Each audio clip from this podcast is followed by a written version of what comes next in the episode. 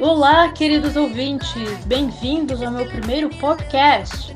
Começamos bem com essa música de entrada remixada de Levitory com esse feat entre Dua Lipa, Madonna e Missy Elliott.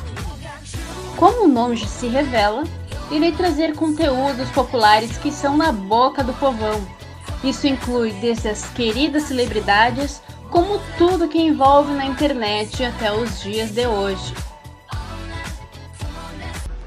No episódio de hoje, nada mais justo do que falar sobre aquilo que une as pessoas através de risos e deboches, os queridos memes, que muitos deles vieram do site 4chan, mas também do falecido Orkut, com suas comunidades icônicas de GIFs.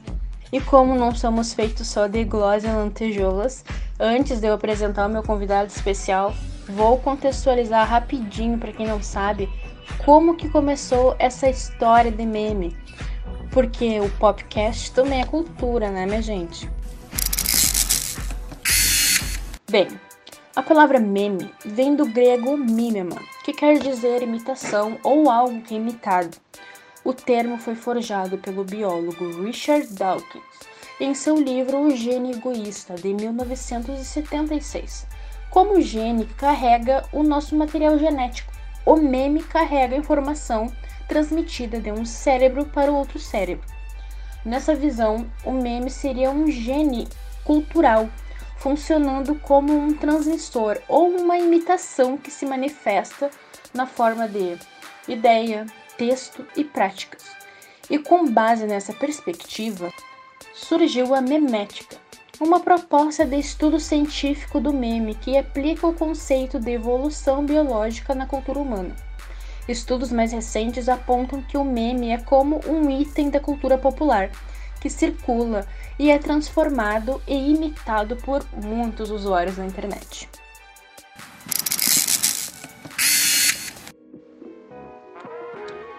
E com isso, quero dar boas-vindas ao Bruno Lago, também estudante de publicidade curso na Belas Artes em São Paulo e posso dizer que meu melhor amigo, porque já faz sete anos, né, Bruno? E a minha história com o Bruno não é muito diferente dessas histórias de como alguém conheceu outra pessoa pela internet. Nós frequentávamos a mesma comunidade no Orkut, mas foi só no Facebook que nos encontramos, e posso dizer que foi através dos memes. Alô, alô, alô, vocês sabem quem sou eu? Como a Paula disse, eu me chamo Bruno. Estou muito feliz de, de ter a oportunidade de estar aqui participando. E, bem como foi colocado, eu e a Paula nos conhecemos há sete anos atrás no grupo do Facebook. E o meme, os memes e o humor foi um motivo que nos fez estar no mesmo lugar no mesmo sentido de tempo e estamos inseparáveis desde então. Então, Bruno, muitos dos artistas que conhecemos, querendo ou não, foi através dos memes, né? E tu mesmo começou a tirar prints de frases e cenas engraçadas de The Simple Life, seriado em que a Paris e sua amiga Nicole eram protagonistas. E tempo depois, a própria Paris postou a imagem que tu fez dela no Instagram, né? E para muitos parece não ser grande coisa, parece uma bobagem, mas ver isso deve, ser, deve ter sido muito emocionante e até engraçado, cômico, né? Porque muitos dos bordões da Paris se tornaram memes.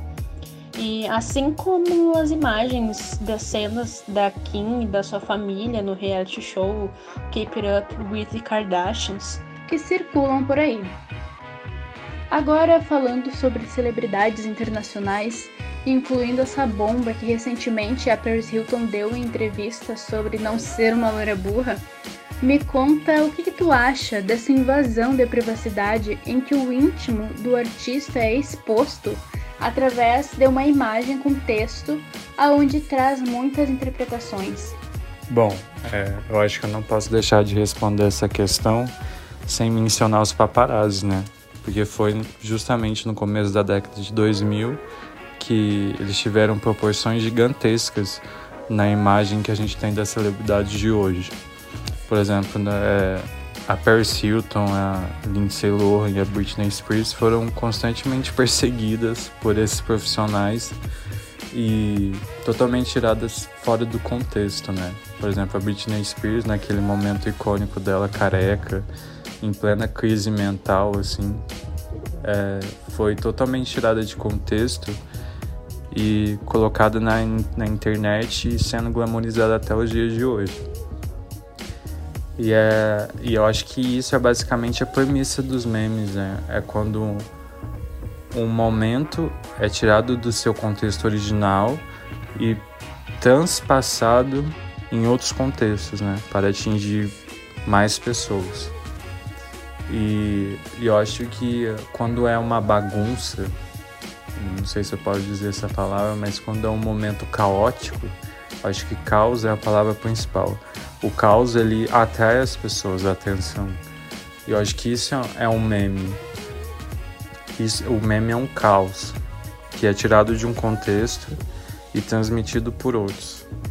E quando a vida do, de uma celebridade, de um artista, é exposta dessa maneira, eu acho que, que tem muito da, da glamorização mesmo disso. Eu acho que os artistas também eles dão bastante espaço para que essa abertura seja completa, né? Por exemplo, tem artistas que eles mesmos mesmo chamam os paparazzis para fotografar um lugar que eles estão. Eu acho que isso atrai a atenção do público e faz com que a gente não se esqueça desse, dessa celebridade, que é o caso dessas imagens que nós vemos até os dias de hoje. E falando em caos, como eu disse anteriormente, é, é justamente isso. Eu já acho que a, aquelas mugshots, né, que são as fotos tiradas na prisão, são são grandiosas na internet. As pessoas amam as mugshots da Lindsay Lohan. Estão mais de seis, eu acho, da Paris Hilton. E você vê que pela expressão delas nessas fotos, assim, em plena, em plena porta da prisão, né? em, pleno, em pleno ingresso ao aprisionamento, elas estão ali glamorizando totalmente esse momento porque elas sabem que elas não vão, não vão durar muito lá, né? Mesmo por causa do dinheiro ou da, da influência que elas têm.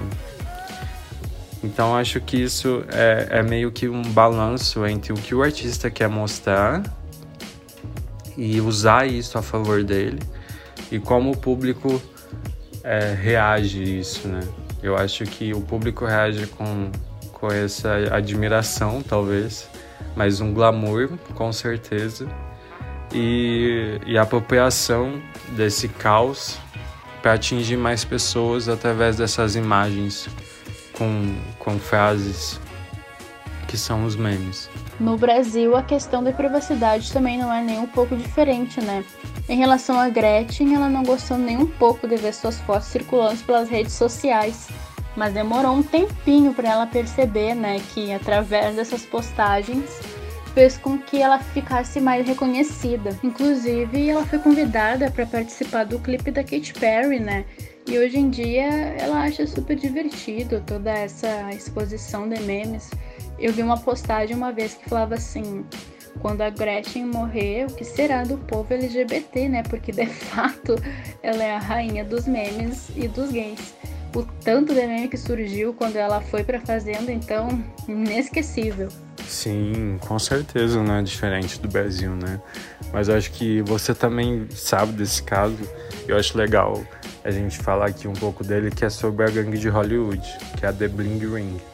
Foi um grupo de jovens que todo o trama deles foi serviu de inspiração para o filme e para a reportagem jornalística da Nancy Joe Sells, que se tornou um livro adiante sobre como esses jovens é, dos Estados Unidos usavam a internet e as informações das celebridades disponibilizadas pelo, pelos paparazzi e pelo Google pra, a favor da, de, deles, né? Porque eles usavam toda a localização, as, informa as matérias né, de onde as celebridades estavam para buscar alguma brecha para assaltar a residência pessoal deles. E foi assim que eles conseguiram assaltar diversas vezes a casa da Paris Hilton, da Lindsay Lohan. Levaram joias, roupas, drogas, fotos pessoais. E foi um caso muito conhecido no final da década de 2000. E essa, é, é engraçado perceber como a, a, a privacidade né, é totalmente vulnerável na internet. E as pessoas usam isso de acordo com qual o viés da integridade de, de cada um, né? E eu acho que isso que é o, o principal sobre, sobre esse grupo, assim. E, e aqui no Brasil tem, tem nós temos vários memes, né, que circulam por aí.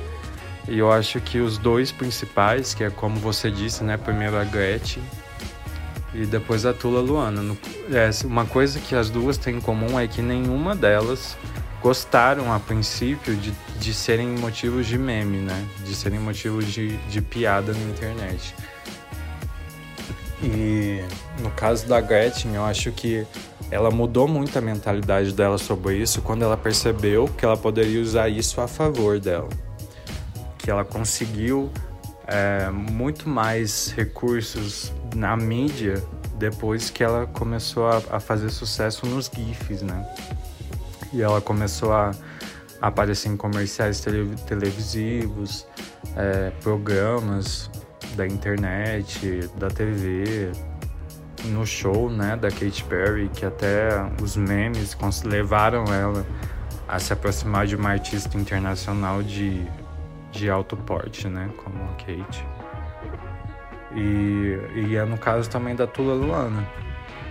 Eu acho que ela, ela no começo também ela foi bastante restrita a isso. Eu acho que ela começou a, a ficar um pouco mais flexível quando ela percebeu que ela pode atingir mais pessoas quando as pessoas é, reconhecem ela através dos GIFs, das imagens, das figurinhas. Então eu acho que é, é, é, mais do contexto mesmo, né? Eu acho que também tem pessoas que usam os memes de uma maneira mais maldosa, mais depreciativa, e tem outras que usam mais o contexto, a mudança, né? Na verdade, desse contexto para alguma coisa positiva, para alguma coisa que vá fazer com que a outra pessoa, uma coisa mais empática, pode dizer, para fazer com que uma outra pessoa se sinta é, parte de um grupo, né? Porque quando você coloca é, uma, uma imagem, por exemplo, da, da Gretchen com uma frase que você que você tem alguma parte de você que sabe que aquilo poderia ser poderia te representar de alguma forma, sabe? Eu acho que isso é o mais legal. Quero agradecer imensamente a participação do Bruno nessa conversa onde podemos ouvir sua versão sobre este assunto que envolve as nossas queridas celebridades nos escândalos dos memes envolvidos. Eu agradeço imensamente ao convite da Paula, em nome da Universidade Franciscana de Santa Maria, por ter me recebido nesse podcast, por ter expandido esse tema dos memes e da, da, nossa, da nossa concepção imagética acima das celebridades e sobre o contexto né, que envolve tudo isso na internet, que é uma coisa cotidiana no trabalho do profissional de comunicação. Muito obrigado, eu espero que vocês ouvintes tenham gostado e até a próxima. Quero agradecer também a você que de longe está nos ouvindo. Espero que na próxima eu tenha sua participação. Um imenso muito obrigado e até a próxima. I feel like we're forever every time we get together. No, we're never gonna be apart.